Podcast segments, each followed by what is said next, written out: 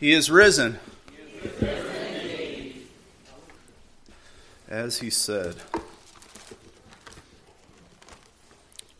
Turn in your Bibles to 1 Corinthians chapter 15.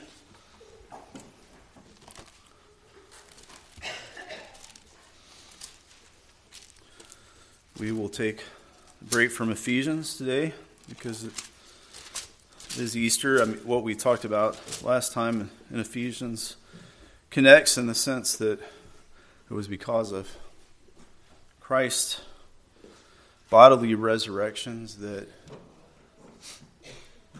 that Christ was able to make us alive spiritually when we were dead in our trespasses and sins.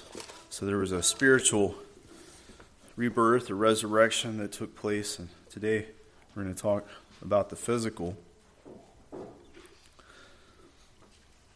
Since Christ was raised from the dead, the historicity of the resurrection has been challenged. In Matthew 28 11 through 15, you see that the high priest paid the soldiers to lie and say that the followers of Christ had stolen his body and that the resurrection of Jesus was merely a hoax. In his commentary on 1 Corinthians, John Calvin described a group of heretics that he battled called the Libertines who believed in an allegorical resurrection. And in modern times, since Charles Darwin published The Origin of the Species in 1859, proposing the theory of evolution, the Bible has been subjected to tremendous scrutiny, even by so called Christians. The historical authenticity of much of Scripture, including especially the miraculous events recorded in the Old and New Testaments, have been questioned.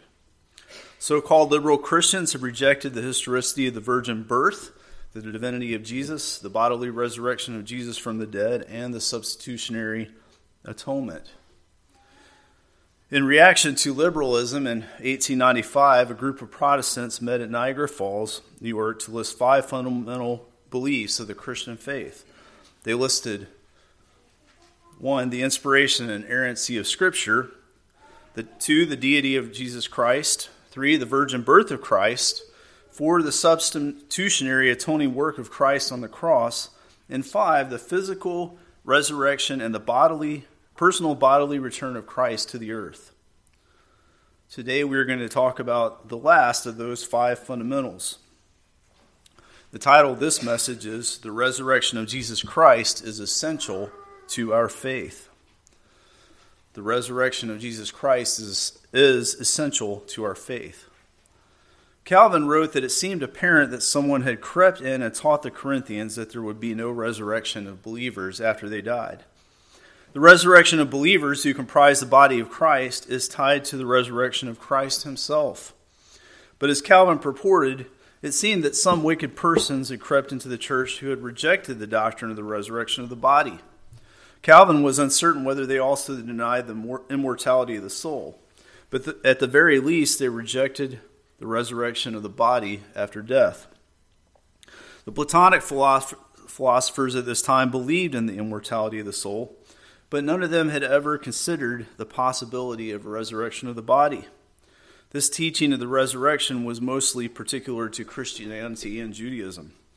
Within the, the religious leadership of Judaism, some of the Pharisees believed in the resurrection, while the Sadducees did not believe in any continuance of the body after or the soul after death.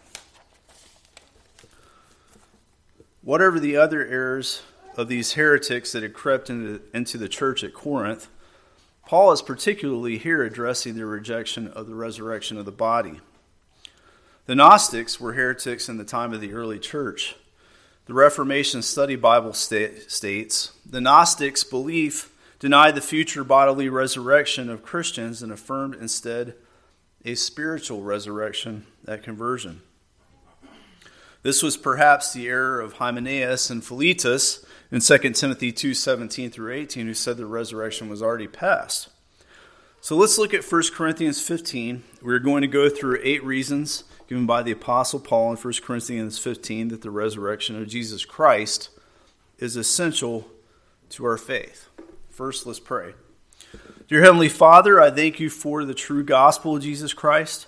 I thank you that Christ is no longer in the grave, but is risen from the dead, and that we also will follow him as the members of his body in resurrection, and will be physically present with him in immortal, incorruptible bodies for eternity. I thank you for this hope. I thank you for this promise of your word. Lord, help us to be diligent, to stand firm in the truth, to not be silent when heresy is taught or when the reality of Scripture is confronted or denied. Help us to stand firm in defending your word as true soldiers of the cross. In Jesus' name, amen. The resurrection of Jesus Christ is essential to our faith, first because it is the true gospel and must be accepted for salvation according to the Scriptures. It is the true gospel and must be accepted for salvation according to the Scriptures. Let's look at verses 1 through 4. Moreover, brethren, I declare to you the gospel which I preached to you, which also you received, and which you stand, by which also you are saved, if you hold fast to the word which I preached to you, unless you believed in vain. For I delivered to you first of all that which I also received that Christ died for our sins according to the Scriptures, and that he was buried and that he rose again the third day, according to the Scriptures. Paul declared to the Corinthians the true gospel, which he had already preached to them and which they had received. So at one time they accepted the truth of the resurrection, but now as certain wicked persons have crept in, as Calvin says, they have fallen into doubt, and some of them have possibly even denied the truth of the resurrection after death. Paul later points out their fickleness. They became Christians on the basis of the belief and the hope of resurrection, and now they are turning back from that hope. Paul says you are saved if you hold fast to the true gospel. So if they do not hold fast, they are not truly saved. And there is indeed no resurrection. They believed in vain because there is no hope. Paul gives the full gospel in verse 3 For I delivered to you first of all that which I also received that Christ died for our sins according to the Scriptures, and that he was buried, and that he rose again the third day according to the Scriptures. Paul equates the resurrection with the gospel because without the resurrection, there is no gospel. There is no good news. Without the resurrection, the gospel is bereft of its power, it is bereft of its hope, and it is bereft of its efficacy. Romans 4:25 says that Jesus was delivered up for our offenses and was raised for our justification. The New King James says he was delivered up because of our offenses and was raised because of our justification. But I like the old King James translation better. He was delivered up for our offenses. He died to pay for our sins, and he was raised for our justification. He was raised for our righteousness so that we might be declared righteous. Without the resurrection, Christ is still in the grave, and God failed in accomplishing his purpose. Christ's payment was not enough. Our sin was not atoned for. Our salvation is not complete. Without the resurrection, we have no advocate with the Father. The resurrection shows that Christ's sacrifice was acceptable to God, that our sin has been paid in full. It is finished. It is done. It is accomplished. It is completed. And on that basis, that our sin has been paid for in full, God the Father declares us righteous. The righteousness of Christ is imputed to us. He was raised for our justification. And then through the resurrection, we have the power of the Spirit. Christ in us to give life to our mortal bodies that we might be sanctified, that we might have the power to live for Christ. So also, without the resurrection, there is no sanctification. Calvin wrote, For his sin was done away with through done away through the death of Christ, so righteousness is procured through his resurrection. This distinction must be carefully observed that we may know what we must look for from the death of Christ and what from his resurrection. When, however, the scripture in other places makes mention only of his death, let us understand that in those cases his resurrection is included in his death. But when they are mentioned separately, the commencement of our salvation is, as we see in the one, and the consummation of it in the other. So, as Calvin says here, the commencement of our salvation was in the death of Jesus Christ on the cross, and the consummation of our salvation in his resurrection from the dead. So, the resurrection of Jesus is essential to our faith because it is the true gospel and must be accepted uh, for salvation according to the scriptures. And secondly, the resurrection of Jesus is essential to our faith because it is a historical reality. It is a historical reality. Look at verse 3. For I delivered to you, first of all, that which I also received. And Paul received this from the Lord and not from men. Paul himself witnessed the resurrected Lord and was taught by him that Christ died for our sins according to the Scriptures, and that he was buried, and that he rose again the third day according to the Scriptures, and that he was seen by Cephas, then by the twelve. After that, he was seen by over 500 brethren at once, of whom the greater part remain to the present, but some have fallen asleep. After that, he was seen by James, then by all the apostles. Then, last of all, he was seen by me also, as one born out of due time. For I am the least of the apostles, who am not worthy to be called an apostle, because I persecuted the church of God. But by the grace of God, I am what I am, and his grace toward me was not in vain. But I labored more abundantly than they all. Yet not I, but the grace of God which was with me. Therefore, whether it was I or they, so we preach, and so you believed. Paul is saying that his teaching of the resurrection is not only from himself, but also from the apostles. The apostles who gave the Christian faith to the early church taught about the resurrection and were witnesses of the resurrected Savior. And he starts with Peter, even though Mary Magdalene was the first. And some have suggested he's only including male witnesses here. He was first seen by the apostle Peter, which Paul refers to here as Cephas, which is Aramaic for Peter. Then the resurrected Lord was seen by the twelve. There were 11 apostles at the time of the resurrection, but the 12 refers to that group. We know that Matthias, who was chosen to replace Jesus, did see the resurrected Lord at some point after the resurrection. So perhaps Matthias was with the original 11 apostles when they saw Jesus, and thus he still refers here to the 12. Or perhaps the 12 is ju- just used to refer to the original apostles, though Judas was absent from their number. After that, he was seen by over 500 brethren at once. Most of these 500 people were still alive. A few of them had died, but you could still find most of them. You could still talk to them and ask them questions about what they had witnessed.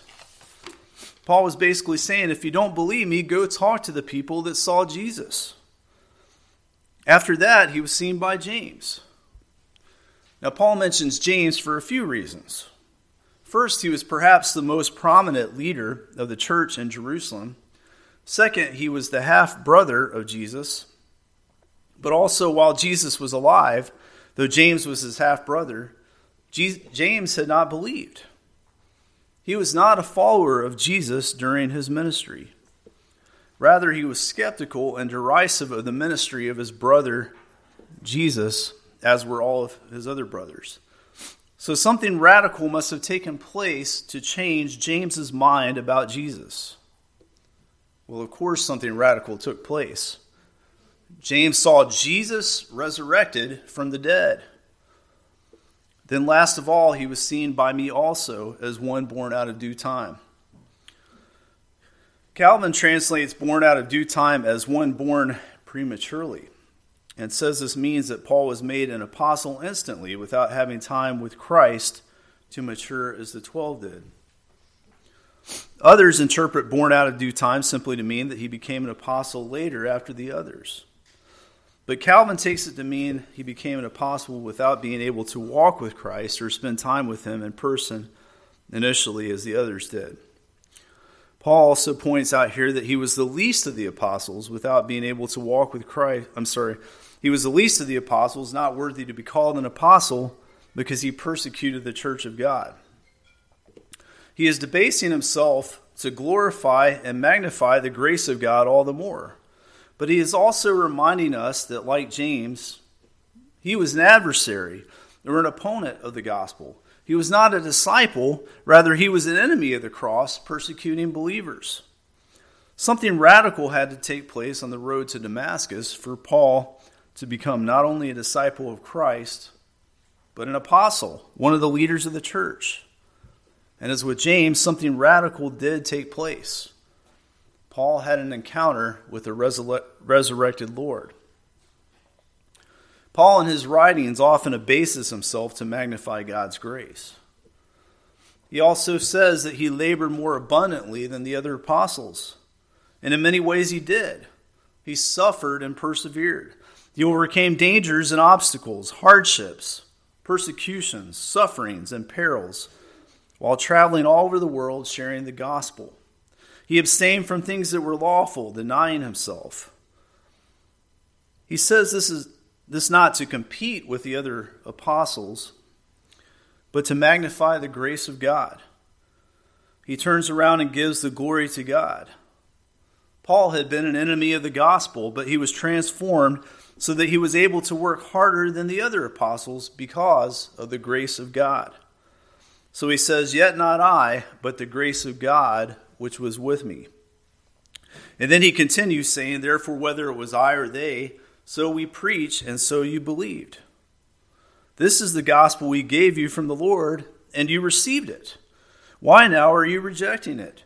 If you reject it, you are calling me a liar, and you are calling all the other apostles liars. Today we have men who have written books, who have researched, who have set out to disprove Christianity, who have examined the historical, philosophical, and legal evidence to scrutinize it. But they have become Christians. Men such as C.S. Lewis, Josh McDowell, and Lee Strobel. They have become Christians because there is sound evidence. The evidence is overwhelming from a historical point of view. You have many eyewitness testimonies. You have the four Gospels, which were written and which corroborate each other. They differ enough to show there was no collusion. They are not identical, but they agree on Jesus' life and teaching and his death for our sins and resurrection from the dead. We also have enormous textual evidence. The number of manuscripts we have and the closeness of the dating of the manuscripts we have to the events outweighs the evidence we have for any other historical events that far back in history. We have tremendous historical evidence for the truthfulness of the death and resurrection of Jesus. The resurrection is a historical reality. Um, I encourage you, if you haven't, to read books like The Case for Christ by Lee Strobel, or Evidence That Demands a Verdict, or More Than a Carpenter by Josh McDowell, or Mere Christianity by C.S. Lewis. In Mere Christianity, C.S. Lewis asks why the apostles would suffer persecution and die for the gospel if they had not witnessed the resurrection. Why would they die for something they knew to be a lie? Why would they make up such a story and then defend it to the death, often living like paupers and suffering torture at the hands of those who opposed them? Paul suffered poverty, he sat in prison and asked Timothy to bring him a blanket because he was cold. He suffered all kinds of beatings, as did the other apostles. What possible motivation would they have to collaborate and devise such a lie which cost them so much? The willingness of the apostles to suffer and die and lose everything authenticates their testimony. We have sound historical evidence for the truthfulness of the resurrection of Jesus Christ from the dead. So, the resurrection of Jesus Christ is essential for our faith because it is the true gospel and must be accepted for salvation. It is a historical reality. And third, the resurrection of Jesus Christ is essential to our faith because it is the only basis of hope and forgiveness for the believer. It is the only basis of hope and forgiveness for the believer. Now, if Christ has preached that he has been raised from the dead, how do some among you say that there is no resurrection of the dead? But if there is no resurrection of the dead, then Christ is not risen. And if Christ is not risen, then our preaching is empty and your faith is also empty. Yes, and we are found false witnesses of God because we have testified of God that he raised up Christ, whom he did not raise up, if in fact the dead do not rise. For if the dead do not rise, then Christ is not risen. And if Christ is not risen, your faith is futile. You are still in your sins. Then also those who have fallen asleep in Christ have perished. If in this life only we have hope in Christ, we are of all men the most pitiable. The resurrection of Jesus Christ is the only basis of hope for the believer. Paul argues here the reality of the resurrection of all believers based on the resurrection of Christ by saying that if the former is not true, if the resurrection of all believers is not true, then neither, or the resurrection of man, then neither is the latter, and therefore our faith is empty and pointless. If there is no resurrection of the dead, then that must include Jesus, who is not only the Son of God, but also a man.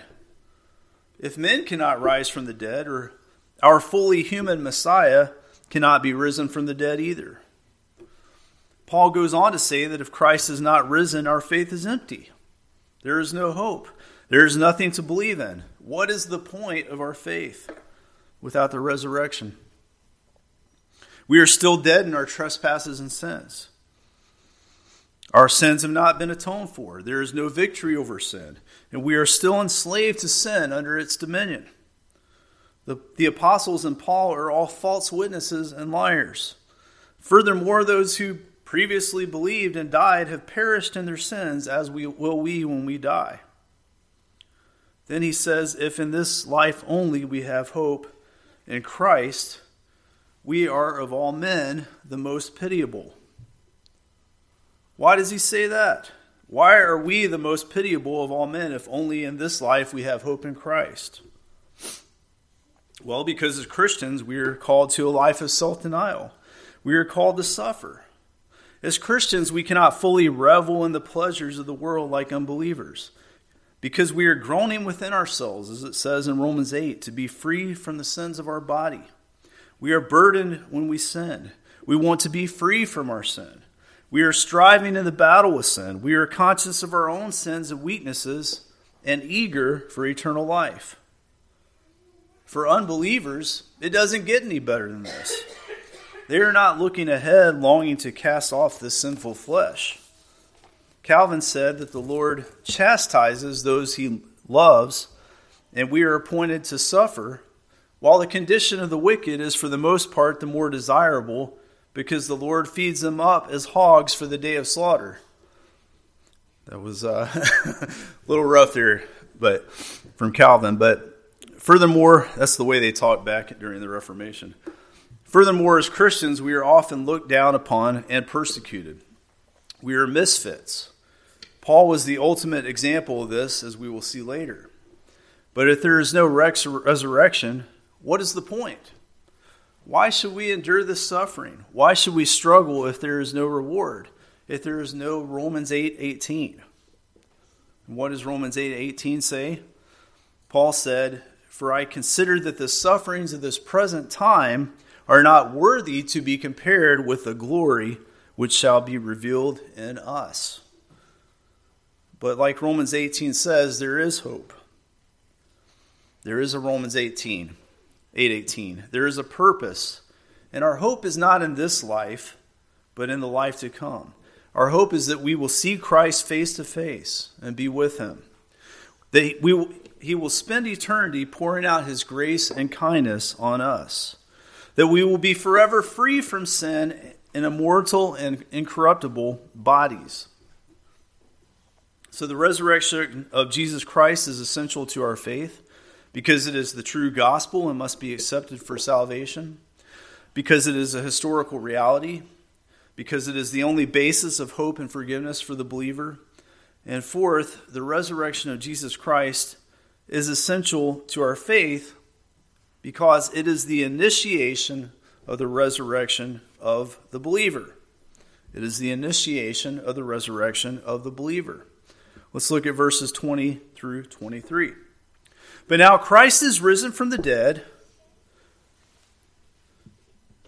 and, his, and has become the first fruits of those who have fallen asleep.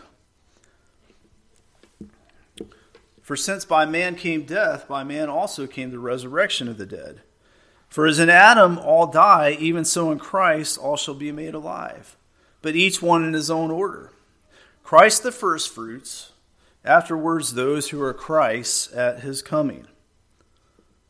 So Christ is the first fruits of our resurrection. Without his resurrection, we have no resurrection.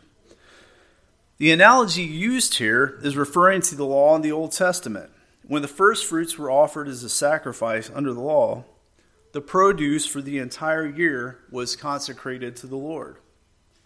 Likewise, when Christ is resurrected, it is a guarantee that the church, which is the rest of his body, will also be resurrected. This is the analogy he uses. Paul also talks about Adam. When Adam died, we were all condemned to death. When Christ was raised, we were all consecrated to be raised with him. He came to restore what was lost in Adam. Adam is the cause of death, while Christ is the cause of life. Christ was raised as the first fruits and so we all will follow in resurrection when he returns. So the resurrection of Christ is essential to our faith because it is the true gospel and must be accepted for salvation, because it is a historical reality, because it is the only basis of hope and forgiveness for the believer, because it is the initiation of the resurrection of the believer. And fifth, the resurrection of Jesus Christ is essential to our faith because it is the destruction of death and the inauguration of eternal life. It is the destruction of death and the inauguration of eternal life. Look at verse 24. Then comes the end. When he delivers the kingdom of God the Father, when he puts it into all rule and all authority and power. For he must reign till he has put all enemies under his feet. The last enemy that will be destroyed is death. For he has put all things under his feet. But when he says all things are put under him, it is evident that he who put all things under him is accepted. Now, when all things are made subject to him, then the Son himself will also be subject to him who puts all things under him, that God may be all in all. Then comes the end when he delivers the kingdom to God the Father. This is an awesome truth. Christ is going to hand over the kingdom to the Father. In Ephesians 1, God the Father, Father has put all things under Christ's feet. But here Christ has yet to put all things under his own feet. So what does this mean? When Jesus Christ was raised from the dead, God gave him all authority. God the Father did this without giving up his own authority. He is the one who put everything under his feet. He did not put himself under Jesus' feet. Jesus remains in submission to the Father. But God the Father gave Jesus all authority under him. In a sense, death has been conquered on the cross. It kind of reminds me of when you know Pharaoh appointed Joseph over all things, but Joseph was still under him. In a sense, death has been conquered on the cross, but in another sense, Christ was not, has not finished his dealings with his enemies. Judgment has not yet come. Sin still exists. God has all authority and power, but death is still a reality. Death does not hold the same power over believers because when we die, we have eternal life, but we still have to face death. We are not completely in the clear yet. Calvin said death was destroyed in such a way as to no longer be deadly to believers, but not in such a way as to be, uh, but not in such a way as to occasion them no uneasiness. Death is still an enemy that has to be conquered. We still have to suffer the pains of death, but death no longer has finality. Once the body of Christ is resurrected from the dead, the last enemy will be conquered or destroyed. Christ will be done with death. He will be finished with his dealings with this last enemy. Calvin said, Death now dwells in us, but it does not reign. It does not reign. It is not permanent for the believer. So when Christ has finished his dealings with his enemies, when he has fully accomplished the work his Father has given him to accomplish, when he has put all enemies under his feet, he will hand over the kingdom to his Father, as it says in Philippians 2. Therefore, God also has highly exalted him and given him the name which is above every name, that at the name of Jesus every knee should bow of those in heaven, and of those on earth, and of those under the earth, and that every tongue should confess that Jesus Christ is Lord to the glory of God the Father. And the glory goes back to the Father as Jesus hands the kingdom over and says, Father, here it is. I've completed the work you have given me. Then the Father and the Son will reign together. Christ is always in submission to the Father, but they will reign together for eternity. And this is a beautiful event to come. It reminds me of John 10 when God the Father gave the sheep to the Son. And the Son died for the sheep and presents the sheep back to the Father. So Christ hands the kingdom over to the Father, who put all things under his feet. There is a tremendous love between the Father and the Son. As the Father gives the Son the work to do, the Son completes the work for the glory of the Father and hands the kingdom over to him. The work the Father gave him to do was the redemption and resurrection of his bride, the church. This is a passage that merits further worshipful contemplation than I have time for this morning. So, the resurrection of Jesus Christ is essential to our faith, first because it is the true gospel and must be accepted for salvation, because it is a historical reality, it is the only basis of hope and forgiveness for the believer. It is the initiation of the resurrection of the believer. It is the destruction of death and the inauguration of life. And the resurrection of Jesus Christ is essential for our faith because it is the greatest motivation for righteousness in the believer. Look at verse 29. Otherwise, what will they do who are baptized for the dead? If dead, if the dead do not rise at all. Why then are they baptized for the dead? That's a good question. Uh, and why do we stand in jeopardy every hour? I affirm by the boasting in you which I have in Christ Jesus our Lord, I die daily. If in the manner of men I have fought with beasts at Ephesus, what advantage is it to me? If the dead do not rise, let us eat and drink, for tomorrow we die. Do not be deceived. Evil company corrupts good habits. Awake to righteousness and do not sin. For some do not have the knowledge of God. I speak this to your shame. This part about those who are baptized for the dead, uh, yeah, it's a good question, Paul. I don't. I wish you'd answered it. Um, it's confusing. It is mentioned here, but we find it nowhere else in Scripture. We find it in no other ancient writings. So, so what is Paul talking about? I, I have no idea. Um, Chrysostom and Ambrose believe that this was an erroneous practice that happened at Corinth. Um, that if a new believer died before having the chance to get baptized, somebody would get baptized in their place at their funeral. If it was an erroneous practice, which is as it is not as it is not commanded in Scripture, um, then why is Paul using it as part of his argument without refuting this practice?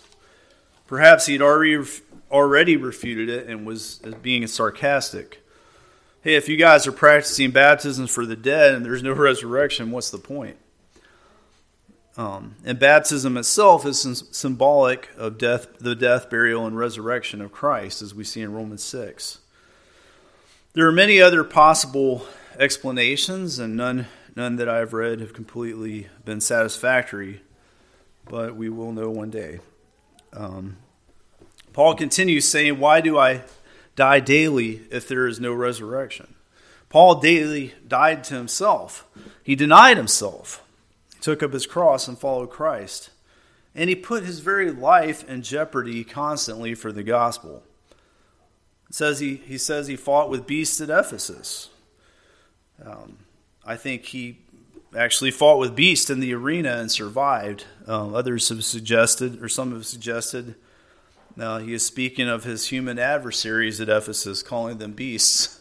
Um, but regardless, uh, Paul has endured hardship, suffering, persecution, and ridicule from others. His life was constantly in peril. What was the point? Why did Paul go through all this? What did Paul have to gain through conjuring up a story? Paul says that the dead do not rise. Let's live it up. Let's eat and drink, for tomorrow we die. If there is no hope of resurrection, if there is nothing after death, we might as well just feast on the pleasures of this world. But there is a resurrection. And that is why I say the resurrection is the greatest motivation for righteousness in the believer, because there is a purpose. We live based on delayed gratification. Our gratification in being with Christ is not in this life, but in the life to come.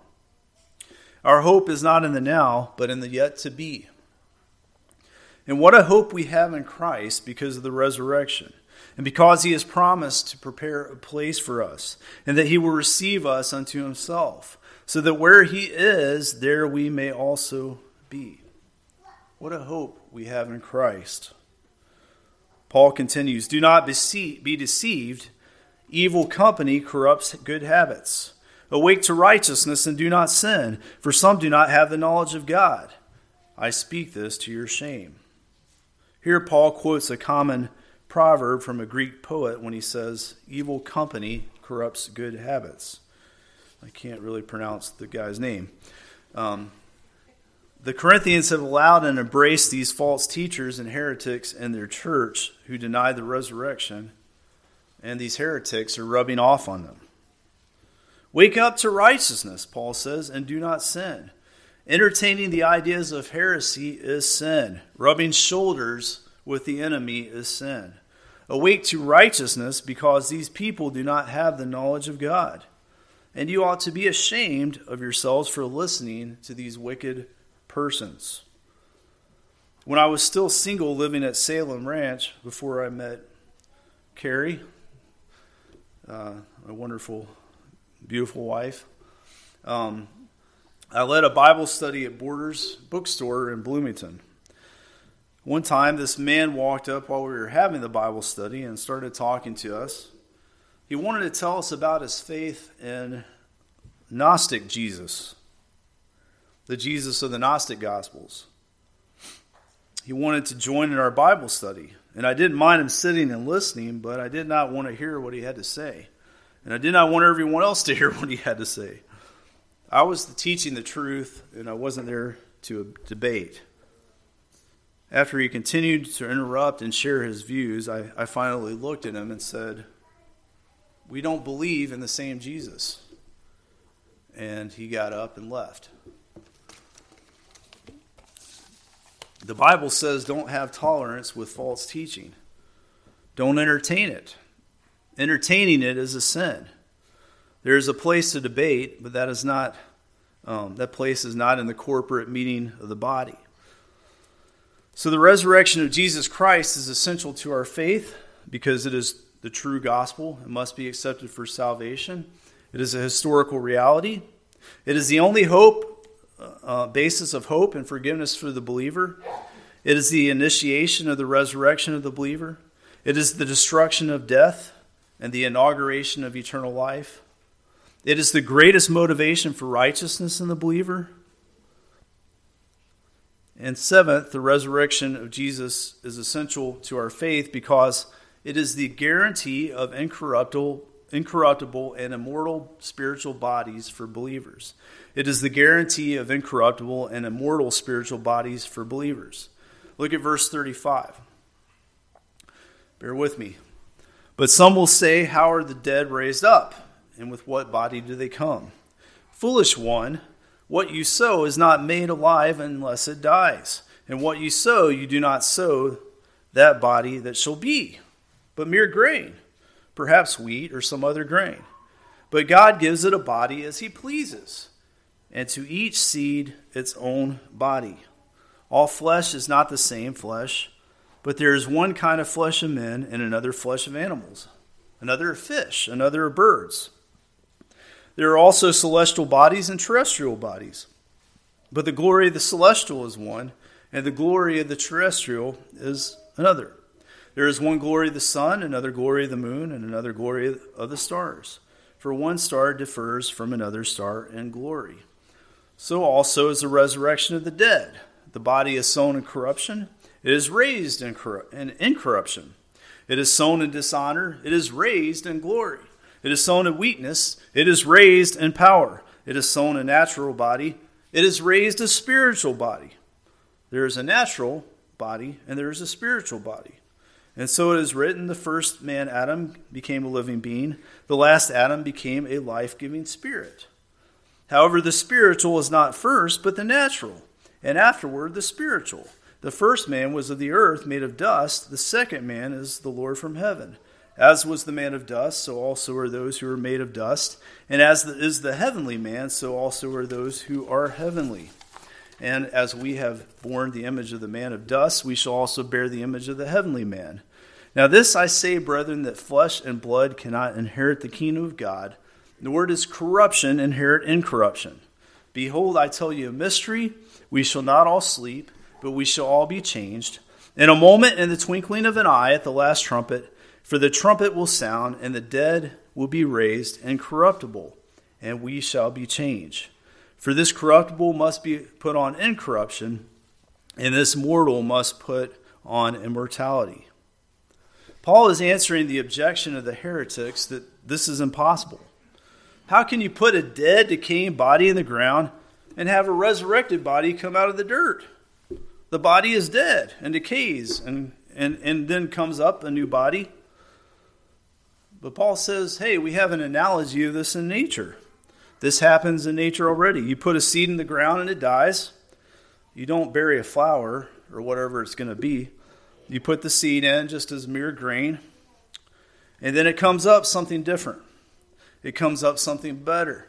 It comes up a plant or a flower. It comes up alive when it was dead. So if God can do this, think about it. God created the world out of nothing. God can create the world out of nothing. He can take a seed and turn it into a plant. And he can't resurrect and he can't resurrect our bodies? Well, of course he can.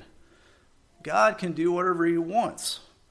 And God produces the body that he pleases. And that makes me think, you know, God when he gives us the body he pleases, he gives us a male body or a female body, right? It is he that has made us and not we ourselves. God will give us the body that He wants us to have. As He has already given us the body He wants us to have while we're alive here on earth. The future body He gives us will be the body He wants us to have, the resurrected body. And our bodies will be different. Paul talks about different kinds of body. You've got flesh of men and animals and fish and birds that differ from one another. Some are greater than others. Then you have heavenly bodies and terrestrial bodies. Paul talks about the sun, moon, and stars and how they are not all the same. Some are more glorious than the others. Our bodies in the resurrection are going to be more glorious. They are going to be different. They are going to be changed. The body is sown in corruption, it is raised in incorruption. Our bodies are not going to be dying. They're going to, not going to be decaying anymore. They will be free from disease and free from the flesh, free from sin. It is sown in weakness, it is raised in power. It is sown a natural body, it is raised a spiritual body. I don't believe he is saying our bodies will not be corporeal or physical bodies. When Jesus was raised from the dead, the, the apostles touched him still. They felt the nail prints, they felt the wound in his side. He could eat and drink, he had a physical body. That's not what Paul is talking about when he says there'll be spiritual bodies. There's still going to be bodies. He, he has been talking about the flesh, the nature that is controlled by sin. When we are talking, walking in the Spirit, we are controlled by the Spirit. Well, this is a new level of spiritual control. the body will be fully animated by the Spirit of God. It will be free from the flesh, free from temptation or the weakness of sin. The resurrection of Christ is the guarantee of an incorruptible, immortal, spiritual body for the believer. And he goes back to the analogy of Adam, the first man who became a living being, and he was made of dust. The last Adam is the Lord from heaven. He comes from heaven. So we will, we will be following in our new bodies the Lord who comes from heaven, where before we followed the man who came from dust. We borne the image of the man of dust, now we bear the image of Christ. Of course, we were created in the image of God, but now more fully. We have the image of Adam and his sinfulness still, but then we will have more fully the image of God in Christ. We have more fully the image of God, we will have it more fully than ever before. The image of God will be restored, not marred or polluted by sin. We will more fully bear the image of Christ, the last Adam. And Paul says that flesh and blood cannot inherit the kingdom of God. Again, he is talking about the sinful, corrupt flesh and blood that we have now. We cannot be with God like this. We cannot inherit the kingdom like this. We have to be transformed. We have to become immortal and incorruptible. We must be given spiritual bodies fully animated by the Spirit of God. Then Paul says, Not all of us will sleep. Not all of our bodies will go to the grave. Some of us will be around when Christ returns to hear the sound of the trumpet. And in a moment, in the twinkling of an eye, we will go from corruptible to incorruptible. In a sense, there is death, a death, and into that corrupt body because there is an immediate transformation, and our bodies will be changed. Our bodies will be similar in some ways. I mean, Jesus was recognizable,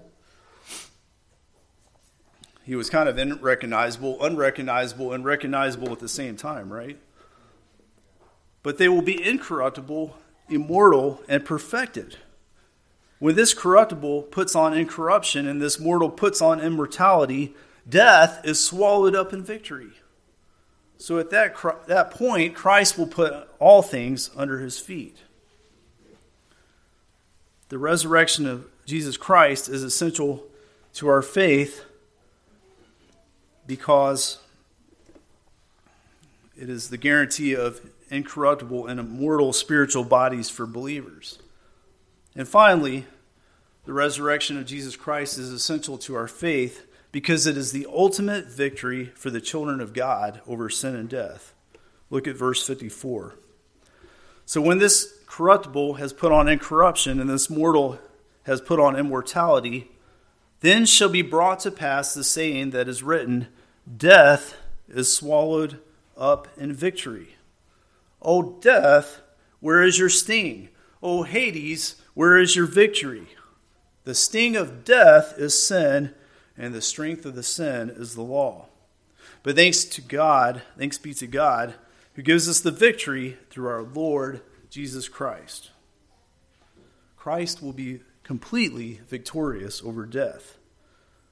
He has already defeated death but he will be finished with his dealings with death only when the body of Christ is raised from the, from the dead. The body of Christ, I mean the church. And then death, the last enemy to be conquered, is swallowed up in victory. Sin, the sting of death, is removed. We will have spiritual bodies free from sin and free from death. And thanks to be God who gives us the victory through our Lord Jesus Christ. The resurrection of Jesus Christ is essential to our faith because it is the ultimate victory for the children of God over sin and death. Praise the Lord. Hallelujah. Now, the application. Verse 58. Therefore, my beloved brethren, be steadfast, immovable, always abounding in the work of the Lord, knowing that your labor is not in vain in the Lord. Our labor is not in vain because there is a resurrection coming. So let the resurrection of Christ spur you on to righteousness. Do not compromise the truth of God's word.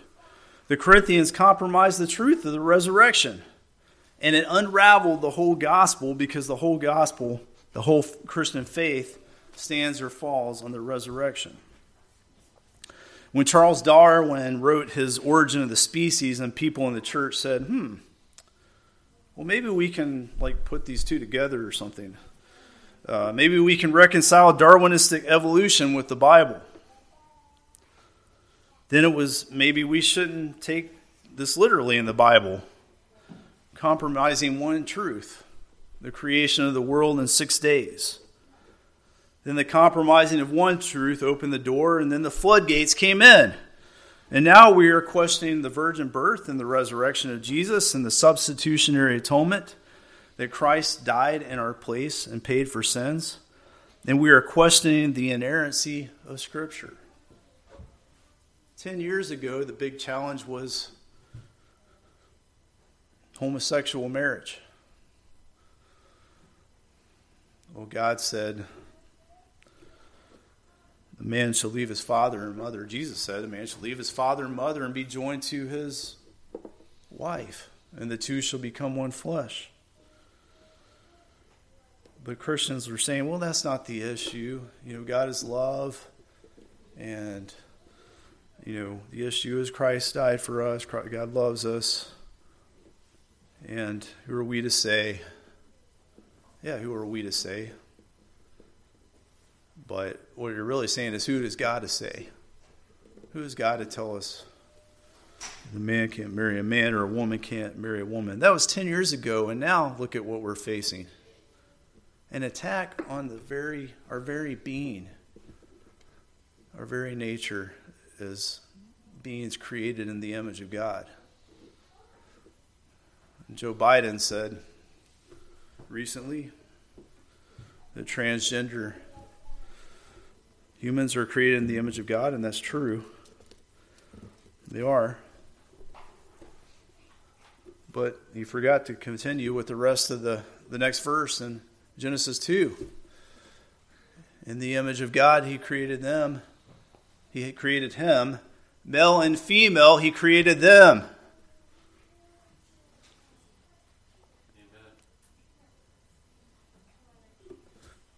God gives us the bodies he wants us to have, as Paul said. And in the resurrection, he's going to give us a new body. It's not our place to change our bodies the way we want them to be. Uh, some some people alive today are looking toward can we take the can we take consciousness out of the body and put it in a machine? And it's just the Tower of Babel all over again. Can we live forever apart from God? Can we make ourselves in the image we want to be? Can we rebel against what He's made us to be? Instead of embracing the resurrection and the new bodies He has for us, we want to change our bodies now. I want to be a boy. I want to be a girl. I want to be a cat. I want to be a dog.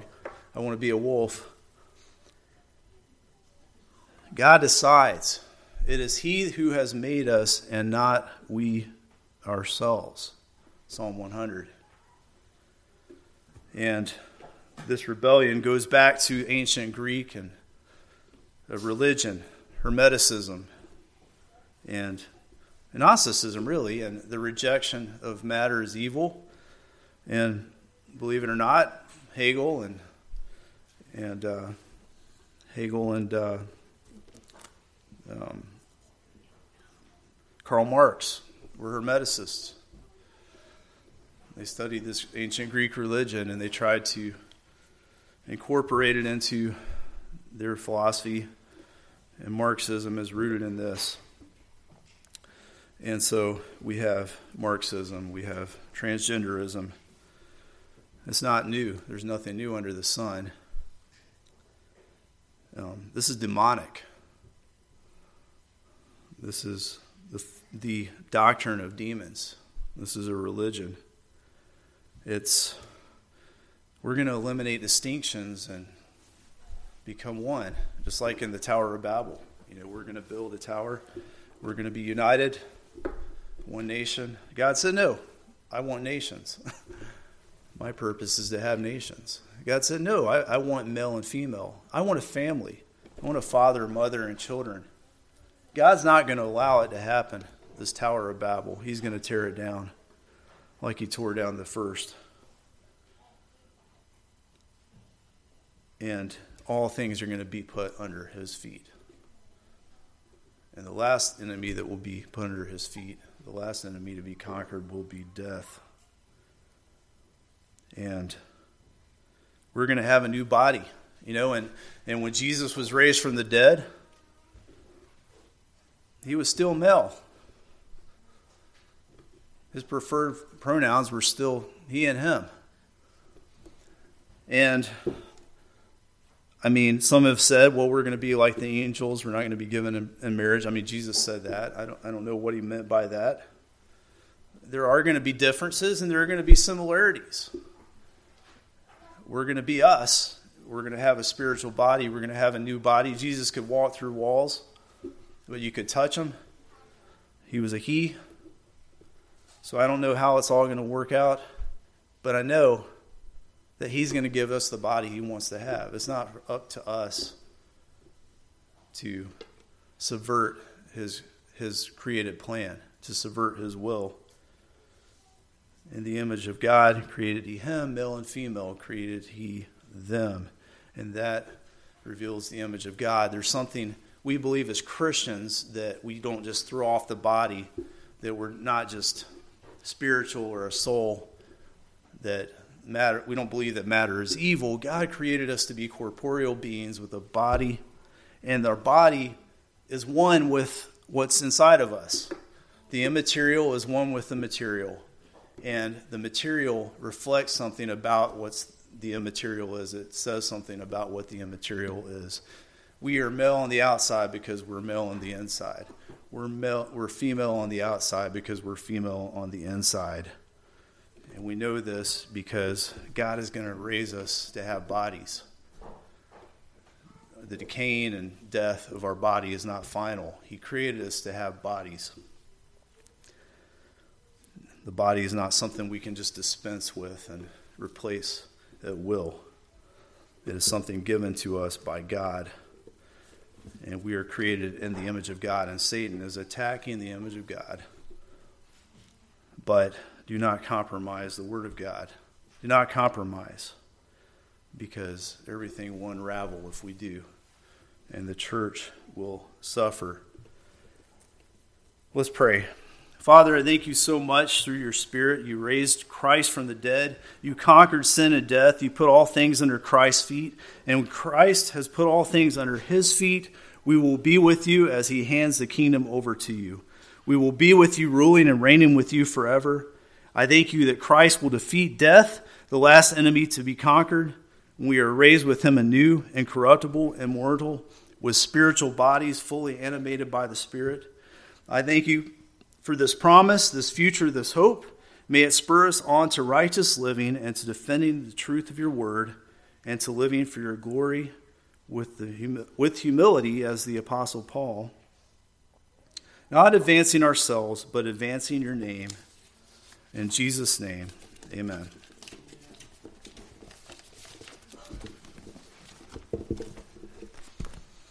He is risen.